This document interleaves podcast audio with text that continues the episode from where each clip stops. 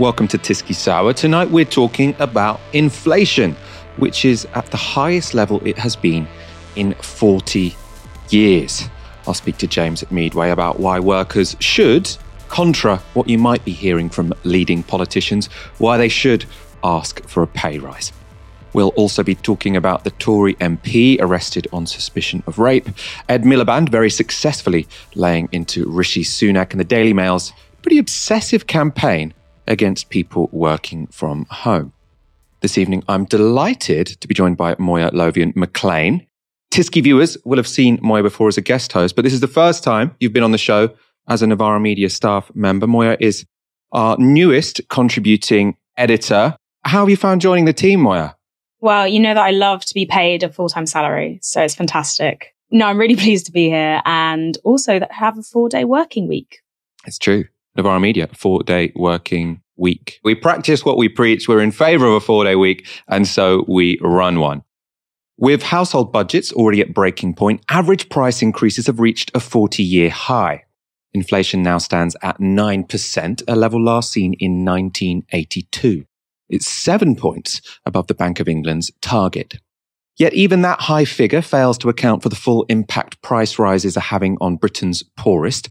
As the IFS show, prices for the poorest households have gone up by a massive 10.9%. That compares to only 7.9% inflation for the richest households. The difference is because poor people spend more of their incomes on essential goods such as energy, food, and rent. These are the goods for which the prices have increased the fastest. Yet, despite all this, Boris Johnson still thinks he has a good economic story to tell. And I'm proud to say, Mr. Speaker, that this week it was revealed that unemployment has come down to the lowest level since 1974. When I was 10 years old, Mr. Speaker, I don't know how old he was, but I was 10 years old. That low unemployment and high inflation go together is a tenet of neoliberal economics. The idea is that when jobless rates are low, businesses have to compete for workers.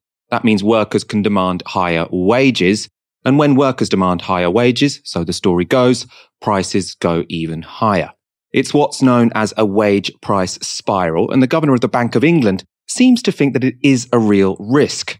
Andrew Bailey this week told MPs that Britain should think and reflect before asking for a pay rise, which, in effect, is demanding we accept a real terms pay cut.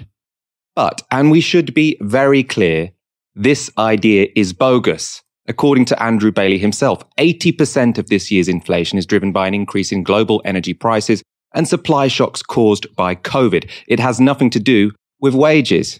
Yet, despite this fact, even Labour appear reluctant to resist the call for people to accept a cut to their pay. Speaking to Radio 4's Justin Webb, this was Shadow Secretary for Work and Pensions, Jonathan Ashworth.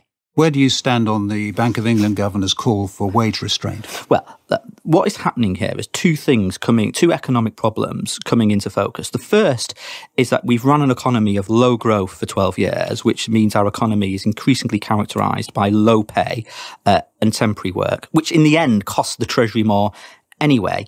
But then, of course, you've got these international factors pushing up energy bills, pushing up food prices. I think, you know, a bag of pasta at Tesco's has gone from something like 120 to 140.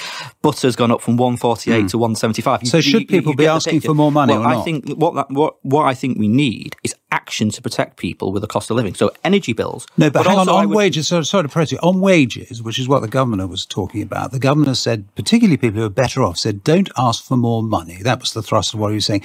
Was he right or wrong to but make that People are going to ask for a fair uh, wage rise if the government doesn't do something right, so it's reasonable for but people let me to ask give you for a more proposal. money. Let me give you a proposal that the government could do. They have said that next year's benefit increase will capture inflation rates. In other words, they're saying next year the pension and the benefits will go up. mm. at, well, this year they're cutting benefits and pensions by huge amounts in real terms yeah, but I was asking about wages, and I'm no, still no, just, no, just, I'm, I'm, I'm just not completely clear about whether you support the ba- governor of the Bank of England or not when he says people shouldn't be asking for more money. I'm giving you a proposal to help people cope with the cost of living crisis now, which is to bring forward some of next year's benefit increase into this year. The government have budgeted for that. Simon Clarke, oh, okay. the chief secretary, said that is what they are going to do. So the money is in their plans. But by waiting a year, they are pushing 500,000 children into absolute poverty. That cannot be right. It's important to note how significant what you just heard there was.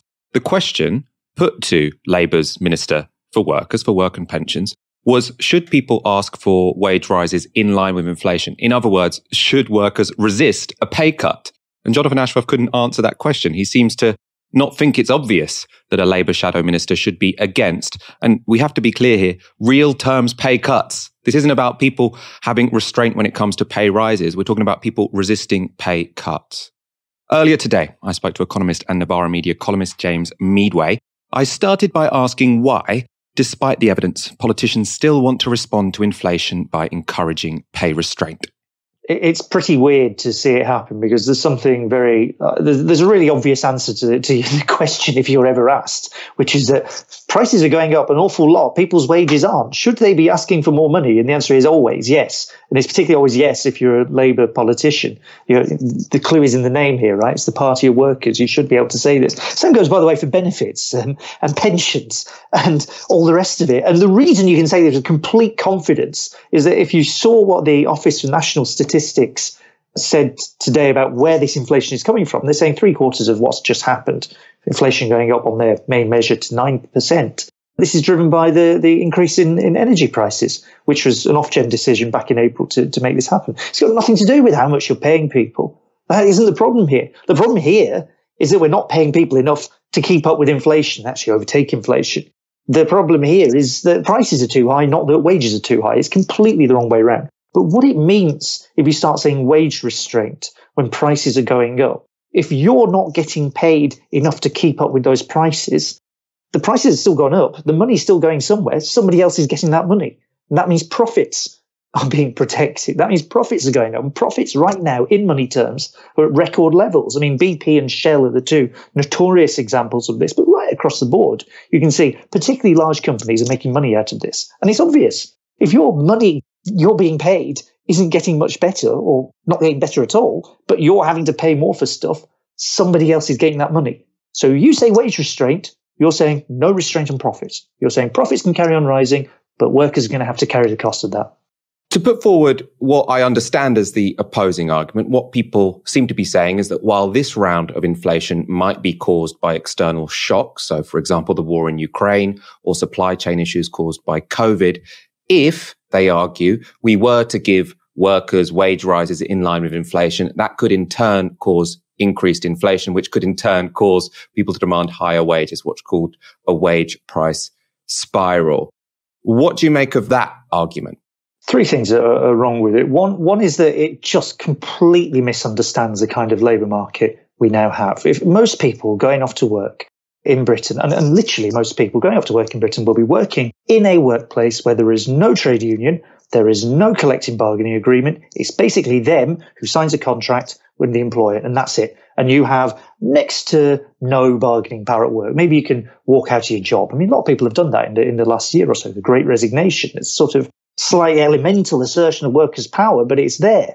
But nonetheless, you don't actually have the collective bargaining agreement. You don't have the trade union. You don't have this institution which can say, oh, we think inflation is going to go up. We're going to use our collective power to ask for more wages. And that's going to turn into more costs for our employer. Our employer is going to put up prices and then that's going to turn into more inflation. And so we're going to come back and ask for more wages. It's just not going to happen. There are no institutions there. Wages in Britain for the last decade are basically fallen or been flat for most people in real terms, taking account of even the pretty low inflation we had. Now we have really quite high inflation. Right, 40 year high is high. Wages are going absolutely nowhere. So the institutions to make that so-called wage price spiral happen are not there anymore. We broke, I say we, Margaret Thatcher's successive governments broke trade unions when they sought to defend people from rising inflation in the 1970s, using the excuse of a wage price spiral, by the way, amongst other reasons. That's what they did. So that is that part of it uh, not going to isn't going to happen at all. The second bit of it, I think, is that the inflation we're having now, there's the idea that, oh, it's transitional, it's temporary, it's just this after effect of, of COVID. That's what we're seeing. Now, obviously, part of that what we're getting now is the severe disruption, this kind of backwash from all that disruption over 2020 into 2021 of lockdowns. But as I said, some of that is actually continuing. So supply chains in China, and China is the world's largest manufacturer, are severely disrupted by lockdowns in Shenzhen and Shanghai and other places. That's still ongoing. But you then throw in all the other stuff that's happening to how the world economy functions, and it's happening at an increasing pace, which is this kind of environmental breakdown. So you do get the droughts, the rainfall, the excess rainfall, the heat waves, the forest fires, the huge disruptions to how we produce food, uh, how we produce some other you know, raw materials and commodities, how we produce semiconductors affected by drought in Taiwan. All of that is ongoing. That's all still a shock. That's all still going to push up prices. So that's not going away. So if you're there saying, oh, it's a wage price spiral, I'm sorry. You, you can try and suppress wages all you want all of these environmental things are going to still be there and they're still going to be hitting people. So it's useless to say, oh, well, we've got to restrain wages. Maybe that calm down a bit. Not absolutely useless on it. The third part is that, look, profits are high, not uniformly. If you're running a small business right now, probably not looking too good for you. But if you're in a big business, you're doing well. And you're doing particularly well if you're one of the really extractive industries, oil, gas, most obviously, you are making a fortune. So profits are high. And if you want to do something about inflation, you should dig into those profits and turn it into higher wages for people. That means either bringing prices down or pushing wages up or doing a bit of both. That's what you should be doing to try and uh, manage this situation. Let's talk about bringing prices down and price controls. They're, they're, they're, being talked about again. That was something that, you know, certain economists have said had been consigned to, to the dustbin of history. I've always been very much in favor of rent controls for self-interested reasons. I also happen to think it would be an excellent policy. People are now talking about, you know, a more aggressive price cap when it comes to energy or at least price controls on, on the producers instead of just those, those retailers. How big a role should price controls play? And how many parts of the economy could they play that role in? How many prices should the government be controlling if they were to consider that? The answer is probably not that many. And the, the reason you say not that many is just that, look, you're, you're placing a very high demand on the government to try and judge a whole load of things correctly. And, and honestly, with this government, in fact, with most governments, it's asking a lot to expect a government to be able to judge a whole load of interrelated different parts of the economy correctly. We don't have the institutions set up to do that. But what we do have and what we can see in the kind of inflation that's really hurting people right now, that's where will see and experience these price rises are a few key, basically essential goods uh, and services, of which in Britain, probably the most obvious are natural gas, so the price of domestic energy, price needed particularly to keep your house warm during the autumn and winter months, and then also as you, exactly as you said, the price of housing, so it's rent controls and the price of rent in particular. Now, these are things that are essential. You can't avoid paying for them. The price of gas is going to go up and up, or rather, the price of your domestic energy is going to go up and up over the course of this year. We kind of, this is what all forecasts say. This is what we anticipate to happen. You, by the time it gets to winter, are probably not going to have much room to actually just go, do you know what? No heating this winter. That's it. I mean, you can put on an extra jumper or whatever the usual sort of Tory nonsense is, but basically you're still going to have to pay for that. You'll cut back in everything else. That, by the way, is why we're likely to hit a recession over the next few months uh, as well, because people will be cutting back and spending elsewhere. But you're going to have to carry on paying that, and you don't have much choice. And that is why it's crying out for a price control or something similar, because because you don't have much choice, somebody down the line literally, actually, selling you this gas is making a fortune. Shell, BP, these other big companies, they're making unbelievable profits. One way to shift that balance back again is to say, look, we're going to cap the amount that this particular price can go up by. Countries right across Europe do it. People know about France, Norway, Portugal. They all have. Norway seems to have a good scheme for, for you know, that's a sort of progressivity built into it. If, you, if you're particularly rich, if you're spending huge amounts on, on heating, this sort of thing, you get less control than if you're just you know, spending a sort of average amount on it. There are different ways to do this. There are better ways to do it in the system we have right now, which is this fairly crude six month or now slightly more frequent uh, sort of announcement by Ofgem and how much everybody's bills going to go up by. And if the government wanted to control that more tightly, because Ofgem is a government agency, this is a political decision, that political decision right now is to say we will protect the privatized gas supply market. Ofgem almost literally says this uh, when it tells people what it's doing. We will prioritize protecting that not so much households. Well, you do it the other way around. You say prioritise households and to hell with the privatised market. If that means a few gas suppliers go bankrupt, fine. It happened last year. The government nationalised one, the Bulb Energy. You can just do this if you're the government, and you should just do this. So I think the argument is to say, look, if there's a few key things that are really squeezing people, that is crying out for some sort of control. There's no reason not to do this if you're concerned about people's well-being and livelihoods. If you don't care about that, to hell with it. Do whatever you want. Let the free market rip. Let Ofgem set whatever ludicrous cap it likes. I mean, that's kind of the Tory attitude right now. But if you actually care about people's well-being, you make that cap, you put it tightly, and you hold prices down for a whole bunch of people. That was James Meadway talking about the necessity of tackling excess profits to get a handle on inflation. Unfortunately, since we spoke, government policy appears to be moving even further in the complete opposite direction. This evening, Rishi Sunak is delivering a speech to the annual dinner of the Confederation of British Industry. And according to the Telegraph, his big pledge will be this a cut to business taxes. You couldn't make it up. We're living through the biggest drop in living standards since the 1950s, and the Chancellor has ignored the needs of the poor, all while offering tax cuts to dinners attended by bankers in the City of London. And on the topic of rising poverty, Andy Cook is the new Chief Inspector of Constabulary. That's the independent police watchdog in England and Wales. And he's urged police officers to adopt a light touch when dealing with people forced to steal in order to eat. He said, I think whenever you see an increase in the cost of living or whenever you see more people dropping into poverty, I think you'll invariably see a rise in crime. And that's going to be a challenge for policing to deal with. He goes on to say, it's one of the great things about being a police officer. You're allowed to make your own decisions in relation to all of these issues. It's not a new thing. There's always individual cases where you can use your discretion that doesn't necessarily result in a prosecution, but is dealt with in the best way possible. And the shoplifting one's a good example, isn't it? Moya, I want to get your comments in particular on that comment from this the, the new police inspector. I mean, on one level, it's remarkable that you've got police officers saying, you know, the cost of living crisis is so severe that we are going to see more poor people stealing basic necessities like food. At the same time, normally all our stories on on the police on on Novara Media are when they've you know been incredibly abusive. He's sort of speaking in a language I don't mind. What do you make of that?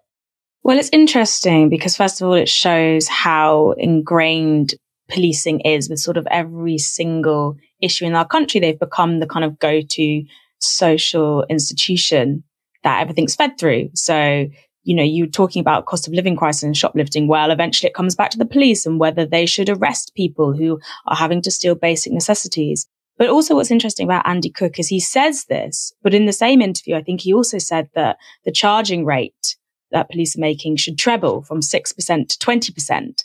So while, you know, he's talking this sort of lenient light touch approach, the reality of the situation is there is no lenient light touch approach when it comes to modern policing because of the way modern policing is enacted, because of who affects. And he has pledged again to make things far more efficient. His job is to increase the effectiveness of policing. And the problem is that policing in the contemporary period, particularly, we know that it is something brutal. It often disproportionately affects the most marginalized people. You know, you've got this part of the Tory agenda to fill up the thousands of prison places that they have waiting and ready in these new mega prisons they're building.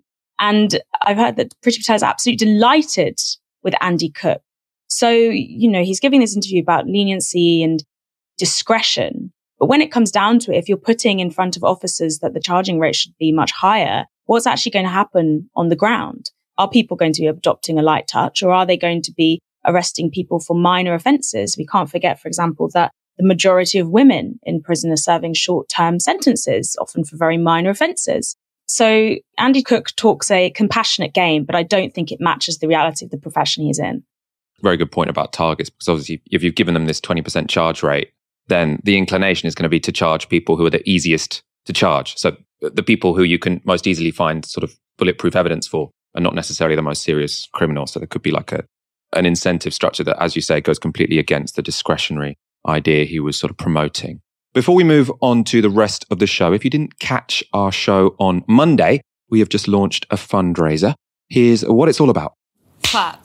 Mainstream media are fundamentally incapable of dealing with the most pressing issues facing society Escalating living costs are plunging us into the greatest crisis in living memory. Wages are stagnant, workers' rights are being stripped, and the climate crisis barely makes the political agenda. Billionaire funders and advertising partnerships define what corporate media outlets do and don't cover. Their survival depends on pandering to the interests of their super rich funders. But thanks to our supporters, Novara Media is free to analyse what it takes to build a society that works for us all. We're free for all to access, free from ad partnerships, free from paywalls, and free from the influence of the super rich. Over 100,000 of you visited NovaraMedia.com to watch, read, and listen to our journalism in the past month. Over 200,000 of you have subscribed to Novara Media on YouTube, and we got over 2.5 million views last month alone. Just 6,000 regular supporters have made this possible. Imagine what we could do with 10,000 of you backing us. Defy the mainstream and support independent media with integrity. Join our regular supporters and help us build our supporter base to 10,000 strong. Go to novaramedia.com forward slash support and donate anything you can from just £1 a month. We can't do this without you. We talked about this on, on Monday. We are really excited about this fundraiser. We, we're really keen um, to get more regular supporters. We're currently um, on 6,000. We want to get up to 10,000. With the following we've got, we'd really love to convert more people into supporters so we can continue to grow. You'll notice our, our usual ask up to now has been for one hour's wage a month for two reasons. We've sort of changed that now. We're saying anything you can possibly afford, one pound, three pound, five pound, or of course, one hour's wage a month if you can. Two reasons for that is one, we really want to focus on converting more people into supporters. And two, obviously we're well aware that we're living in a cost of living crisis and, and now is not the time to be demanding significant chunks of money from people. So whatever you feel that you can afford, please do go to our website and sign up. And also I'm, you know, I'm pleased to be showing you that fundraiser while I've got Moya on the show because we have, you know, if you followed us on Twitter, you'll notice we've done lots of hires recently. Novara Media massively expanding.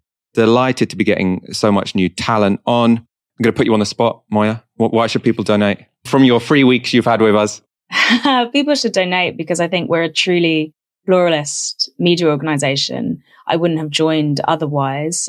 And we're independent completely. We rely on the donations of regular supporters. And when you become a supporter, you become part of that pluralist project. So we want to hear your views. We want to hear your input. You're part of the Novara Media community. And there'll be lots of exciting things, I think, in the future for supporters to get involved with. But yeah, basically, we need your support because we don't have billionaires behind us. I like your focus on on pluralism. So I wouldn't have joined Novara Media if I had to agree with everything that idiot hosting Tysky Sour said. I see where we're going with that. Um, of course, that link to support us is novaramedia.com slash support. Let's go straight to our next story. A Tory MP has been arrested on suspicion of rape. The accusations levelled against the MP span a period of seven years from 2002 to 2009. The man is in his 50s and has been released on bail. He was also held on suspicion of indecent assault, abuse of a position of trust, and misconduct in public office. And while the MP has not yet been suspended from the Conservative Party, he has been advised to stay away from Parliament while police investigate. And while there has been speculation on social media as to who the arrested MP is, will refrain from commenting on their identity due to legal reasons. In any case, whoever this person is, the arrest marks the latest in a series of allegations and convictions concerning sex offences by Tory MPs. This is the long list of Tory MPs known to have been accused of sexual misconduct, including more than one convicted of sexual assault.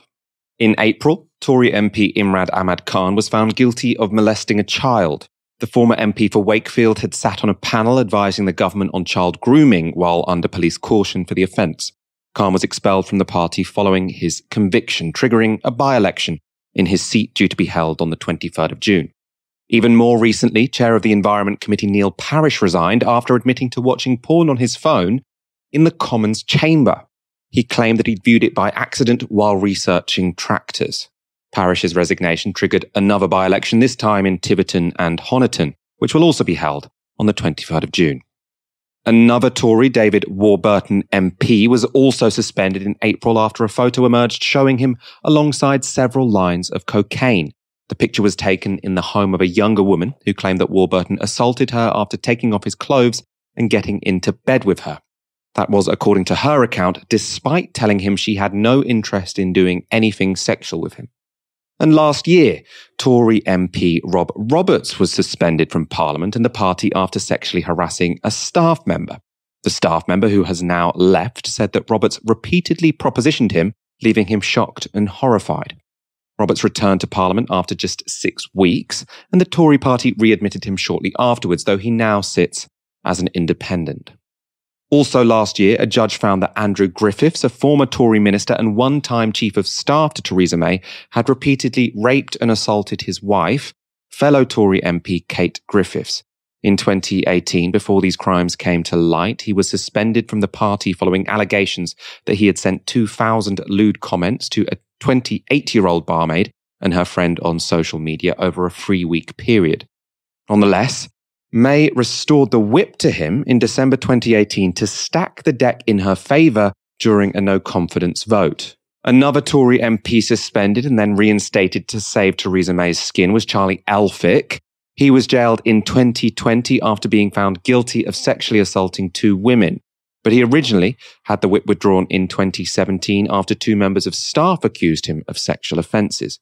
In his trial, the jury was told that he had chased one woman around his house singing, quote, I'm a naughty Tory, I'm a naughty Tory. His ex-wife, MP Natalie Elphicke, signed a statement accusing his victim of lying. She remains a member of the party.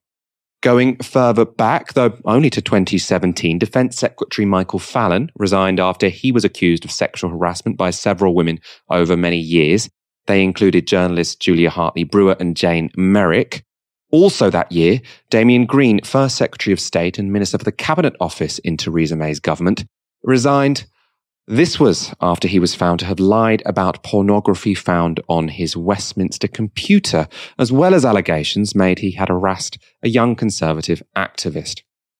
Finally, Tory MP Mark Garnier was accused of sexually harassing his secretary, also in 2017. Garnier, at the time, was International Trade Minister and was ultimately cleared by the Cabinet Office of breaking the ministerial code, but he did accept a number of the claims made by his former staff member, including that he asked her to buy two vibrators at a Soho sex shop and called her sugar tits. It's hard not to see this absolute shower of sleaze as indicating a serious and systemic problem in the Tory party. And the apparent problem isn't just limited to Conservatives. According to Politico, there are currently 56 MPs subject to sexual misconduct complaints. That includes three ministers from the cabinet and two ministers from the shadow cabinet. Moya, that was a very sort of unpleasant list of Tories and either things they have been found guilty of or have been you know, subject to, to allegations of. What should we make of the fact that so many MPs seem to be subject to these kind of complaints? I just want to make the point that this is something that is an issue across both sides of the House of Commons. This is not limited to Tory MPs. You know, Mike Hill recently was a really egregious one, but I see this part of a bigger pattern of systemic abuse of power. And within that, you have sexual misconduct, you have bullying, you have corruption. It's all part of, I would say, the degradation of political office. So we have MPs currently who believe that they can do things with impunity. And more often than not, they're proven correct. So they step up what they can do. And this often is expressed in the form of sexual misconduct because of the way power, dynamics play out in these spaces. So, for example, you might have somebody within the House of Parliament who is a woman. She has more power than your average person on the street, say, you know, Claudia Webbe, for example. And then she is found to have abused that power.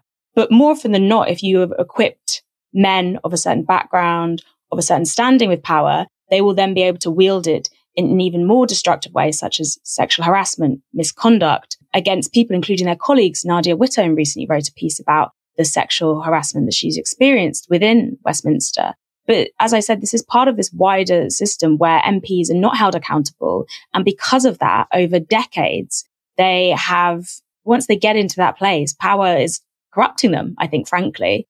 And there are the, systems that are meant to hold them to account, the systems that are meant to make sure that behavior doesn't occur are not working. And we have to ask why they're not working and why they have these have not been implemented properly and who is benefiting from that. The answer is very obvious, but these questions are just not being asked. All these things are being treated as sort of why is there so much sexual misconduct in Westminster rather than being seen as part of this wider landscape of abuse of power? And until we look at it as, as this like larger problem, I don't think anything will be comprehensively solved. There's two sort of really worrying issues about this. What's actually going on in and around Parliament, or what, what's alleged to be going on in and around Parliament, as you're talking about what this represents about how power can be abused in, in British workplaces. But then also that these are people making the laws of the land. So it kind of matters what their attitudes are to issues such as sexual abuse in the workplace because they're the people who should be legislating to, to stop it. And someone, along with all of the evidence we just presented you, someone who, who really doesn't seem to be taking this seriously at all is a Tory MP, Michael Fabricant. After news of the MP's arrest on suspicion of rape emerged, he posted this on social media. I am expecting a strong turnout of Conservative MPs at Prime Minister's questions today not only to demonstrate their strong support for hashtag Boris in brackets exclamation mark exclamation mark, but also to prove they are not the one told by the chief whip to stay at home. I'll be there. And then I don't know how to describe that emoji, sort of tongue out, doing a wink. So very much making light of the fact that a Tory MP has been told not to come into Parliament because they have been arrested on suspicion of rape. And he is making light of that. Oh, we'll all have to come into Parliament then, so you don't think we're the one arrested on suspicion of rape. Moya, I want to get you to talk sort of specifically about that element, about the fact that these people are, are legislators. They are making the laws of this land. And from the fact that this seems to be a systematic problem in Parliament and responses like that, it doesn't seem like these are the right people to be legislating on issues as important as this. Yes, but you could also say that for many of the issues they have to legislate on, I don't think many of the politicians we have in the modern day are fit for government or office personally. And I think that that again speaks to the fact that politics is seen as this dirty, grubby space in part because of behavior like this. It's almost a, it's this sort of catch 22. You have this corruption, this abuse, this behavior, people very blatantly misusing their powers and not being fit for office. And then you get people who think, well, I'm not going to get involved in politics. It's not for me. These all politicians are corrupt. They are grubby. I don't want to be part of that. And there's political disengagement as a result of that. There's lots of studies out there that show the more apathetic and disengaged people become, the less likely they are to be galvanized and involved in the political sphere. And that means anything from voting to running for office themselves in local communities. It doesn't help when we have quite obviously unfair selection processes to decide who even gets the chance to run for being an MP in the first place those channels of getting ordinary people who really do represent their communities into the halls of power where they can make laws because they want to best represent the people who they have come from.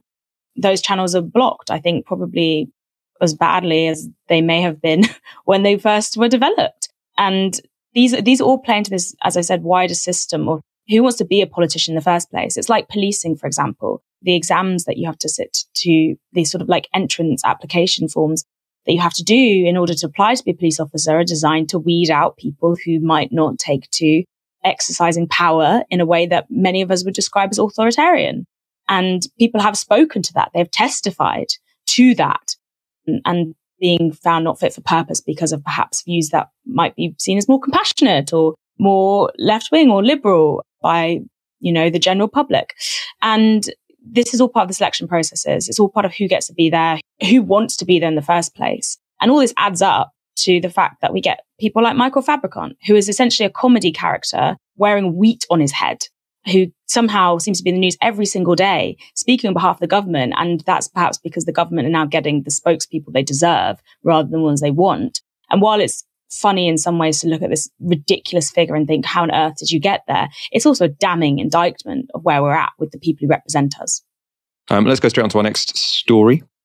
Despite fossil fuel companies making billions in profits, the Tories have so far resisted instituting a windfall tax on energy firms. But the policy, which was first promoted by Labour, is popular with voters. And as energy prices continue to surge, it's getting ever more urgent. It's all a context in which Ed Miliband can smell a U turn. Amidst the chaos and confusion about what their position is, I think a massive U-turn is lumbering slowly over the hill. But I say this to the Chancellor. Swallow your pride and get on with it. Because every day he delays is another day when the British people are denied the help they need. Millions of families having sleepless nights because the Chancellor won't act. What is he waiting for? He should come to the House as proposed by my right honourable friend, the Shadow Chancellor, with an emergency budget for a windfall tax, getting rid of VAT on energy bills, an increase in the warm homes discount to £400, an emergency plan to insulate 2 million homes this year, and a cut in business rates. And their position, their position on the windfall tax, Madam Deputy Speaker, it's part of a, I won't for a moment. And their position on the windfall tax is part of a wider problem with this Chancellor and this government.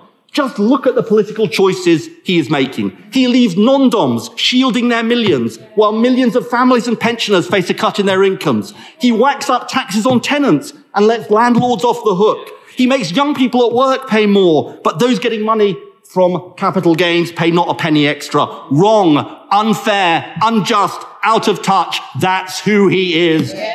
That was a very good summary of Tory priorities. Lots of reference to the fact that national insurance rises only affect those who make their incomes from work. Of course, if Sunak had instead increased income tax, that would have hit landlords as well as workers, but he didn't. And in fact, he wants to cut it. I wonder why. We'll show you some more of that speech now. Miliband goes on to attack the Tories for always blaming others for their own mistakes. Being this government, they always try and blame someone else. We heard it earlier on. In just the last few days alone, and he, in just the last few days alone, Madam Deputy Speaker, here is the roll call of people the party opposite are trying to frame. I have to say, it's hard to keep track. The Bank of England, civil servants working from home, Shamefully, the British people being unable to cook properly, apparently the cause of food banks. Yesterday, a ludicrous suggestion for one of these ministers, people not working enough hours. Yeah. And the Chancellor, and the Chancellor of all people, is at it too. Who does he blame for the massive cut to benefits? Yeah. He blames the IT system. the dude from Silicon Valley. Ma- Madam Deputy Speaker, who is he trying to kid? If he had got his act together early enough, of course he could have raised benefits properly.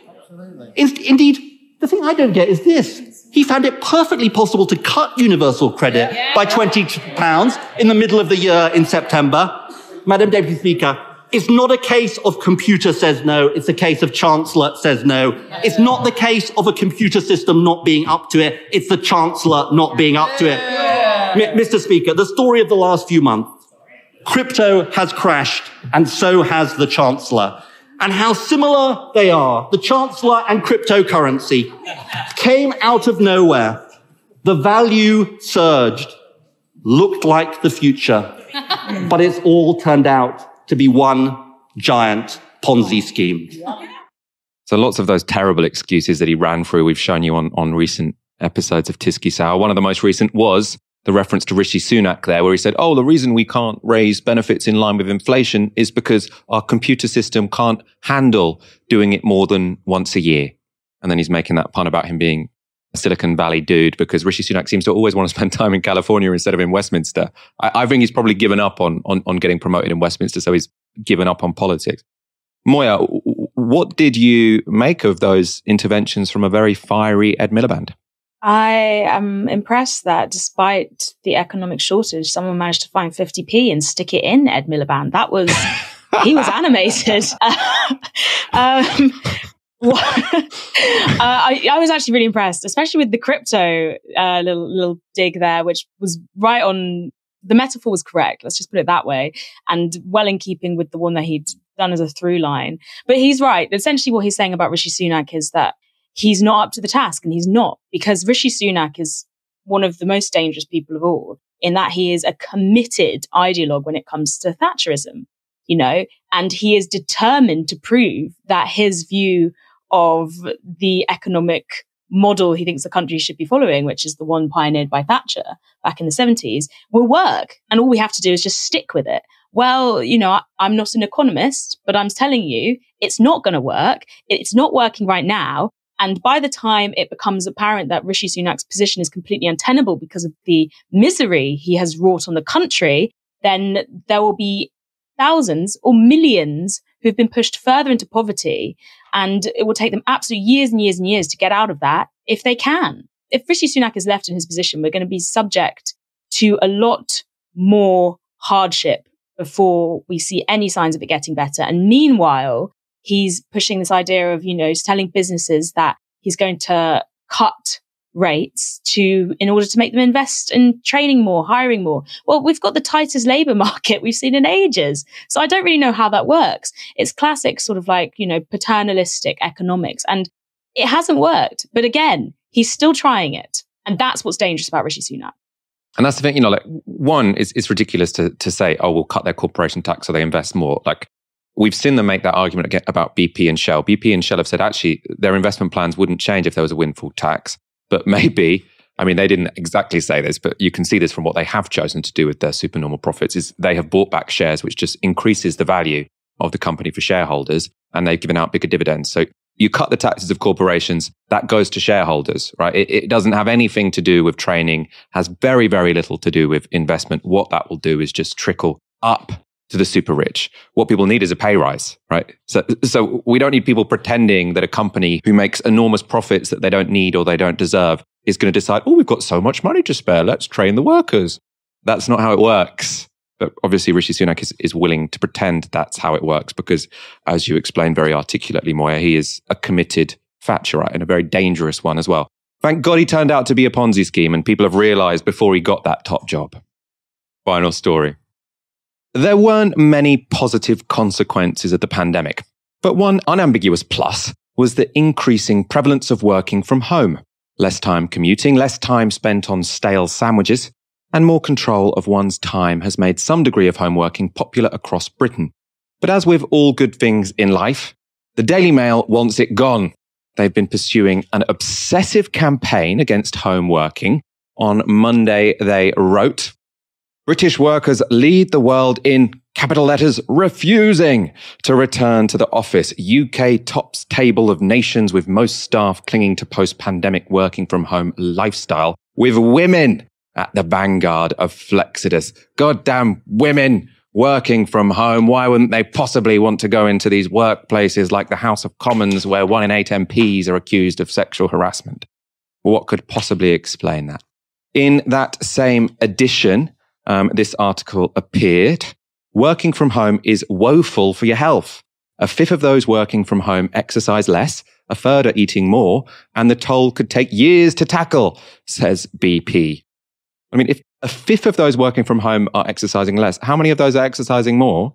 And if a, a third of them are eating more, how many of them are eating less? This doesn't strike me as a particularly scientific headline. And I, I, do not believe that the Daily Mail have our interests at heart when they are trying to get us back into the workplace. It got to a new level of ridiculous this Wednesday. This was the front page. The charge being made is that the Bank of England's inability to control inflation is because too many of its staff work from home. It's a tenuous claim to say the least, and the article never even bothers to try to explain why Bank of England staff working from home is making the organisation less effective. The article does, however, report on local hospitality. So they say the head of a restaurant close to the bank said officials used to book a table for about 40 people once or twice a week pre COVID. Now maybe it's once or twice a month, said the boss speaking anonymously. Melissa Manu, a barista at a Costa coffee shop near the bank, said custom was about 50 to 75% of pre COVID levels, and the shop had cut staff from six to four. So the headline saying the reason we got such high inflation is because the Bank of England workers, they're working from home. The only evidence they give us is that people are going to the restaurants near the Bank of England less. There's, there's, there's no causal relation between those two things. But the Daily Mail can make up for their poor argumentation by drawing on powerful allies. Last weekend, the Mail on Sunday were granted an interview with Boris Johnson, and surprise, surprise, they led with this. Working from home doesn't work, says Prime Minister in Mail interview. Boris Johnson demands millions get back to the office. Johnson is quoted as saying, my experience of working from home is you spend an awful lot of time making another cup of coffee and then, you know, getting up walking very slowly to the fridge, hacking off a small piece of cheese, then walking very slowly back to your laptop and then forgetting what it was you're doing. I believe in the workplace environment and I think that will help to drive up productivity. It will get our city centres moving in the weekdays and it will be good for mass transit.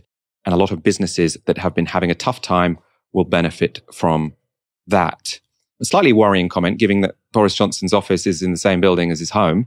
Also, we do know that he spent quite a while drinking wine and cheese when he probably should have been working on things which are more important. But nevertheless, I, I, will take him at his word. Potentially, when he's in his flat, he is less efficient than when he's in the office downstairs. And he has never seemed to be a man with much self control. But those comments he made there, it's, it's not what actual research suggests about the rest of us. A recent study by the women's workplace charity Catalyst found this. Overall, compared to those without remote work access, access to remote work increases employee well-being, productivity, innovation, and inclusion. It increases innovation by 63%, work engagement by 75%, organizational commitment by 68%, and 93% of employees are more likely to report feeling included. That's not to mention that as the cost of living crisis continues to bite, saving money on commuting and eating out can be a serious benefit. So, what's the background to this obsessive campaign from the PM and the Mail? Is this a bugbear of Boris Johnson and the Mail are backing him up? Is it just a coincidence they're both raging at home workers? Or does the causal chain go the other way around? A tweet from Dominic Cummings gives us an idea. He says, You can only understand the working from home farce if you understand this is an issue the trolley, that's his word, Boris Johnson, gets direct repeated calls from newspaper proprietors, that's owners, not just editors. It's killing us. Tell us what you want in return, but you must get commuters back since April 2020. So as ever, the tweet needs a little translation. Dominic Cummings has a way with words. But what he's saying is that newspaper owners are desperate to get people back into offices for financial reasons so they can sell more papers. That means they're pressuring the government to toe their line, which is getting people back in to workplace journalism. In short, this isn't client journalism, it's client politics. Instead of journalists doing the bidding of politicians, it's politicians doing the bidding of journalists. Can I get from you your take on this? We've heard from Dominic Cummings a few times how Boris Johnson mainly just wants to answer to newspaper companies. The evidence keeps on coming. Well, yes. I mean, if you look at the data, then newspapers that rely on the sort of commuters like the Metro and the Daily Mail, DMGT, who own them both, have had this disastrous slide in revenue, which I think we were citing. Uh, it's, you know, from the, from 2019, revenue has gone down from 79 million to 26 million last year, which maybe clues us in a little bit to why the Daily Mail might be against this or why the editorship of the Daily Mail may not be in favor of working from home.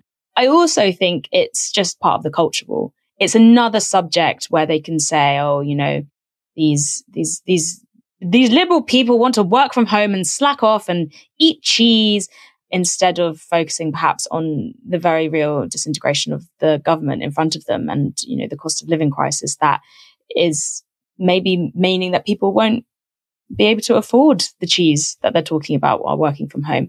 So, I mean, most of what the Daily Mail talks about is absolute nonsense. What's interesting about the Daily Mail is, as well as its circulation dropping, it's in line with other sort of print papers anyway. So I think in Sam Freedman's most recent newsletter, which is called Comment is Freed, and I, I tend to read because I find it quite interesting analysis, then he pointed out that the combined circulation, daily circulation of the Daily Mail, the Express, the Telegraph, and I think the Sun was now below 2.5 million, which is a real drop in influence, right? And even though the Telegraph and the Times both say that their digital subscriber base is around 400,000, the Guardian claimed their digital subscriber base is around 900,000.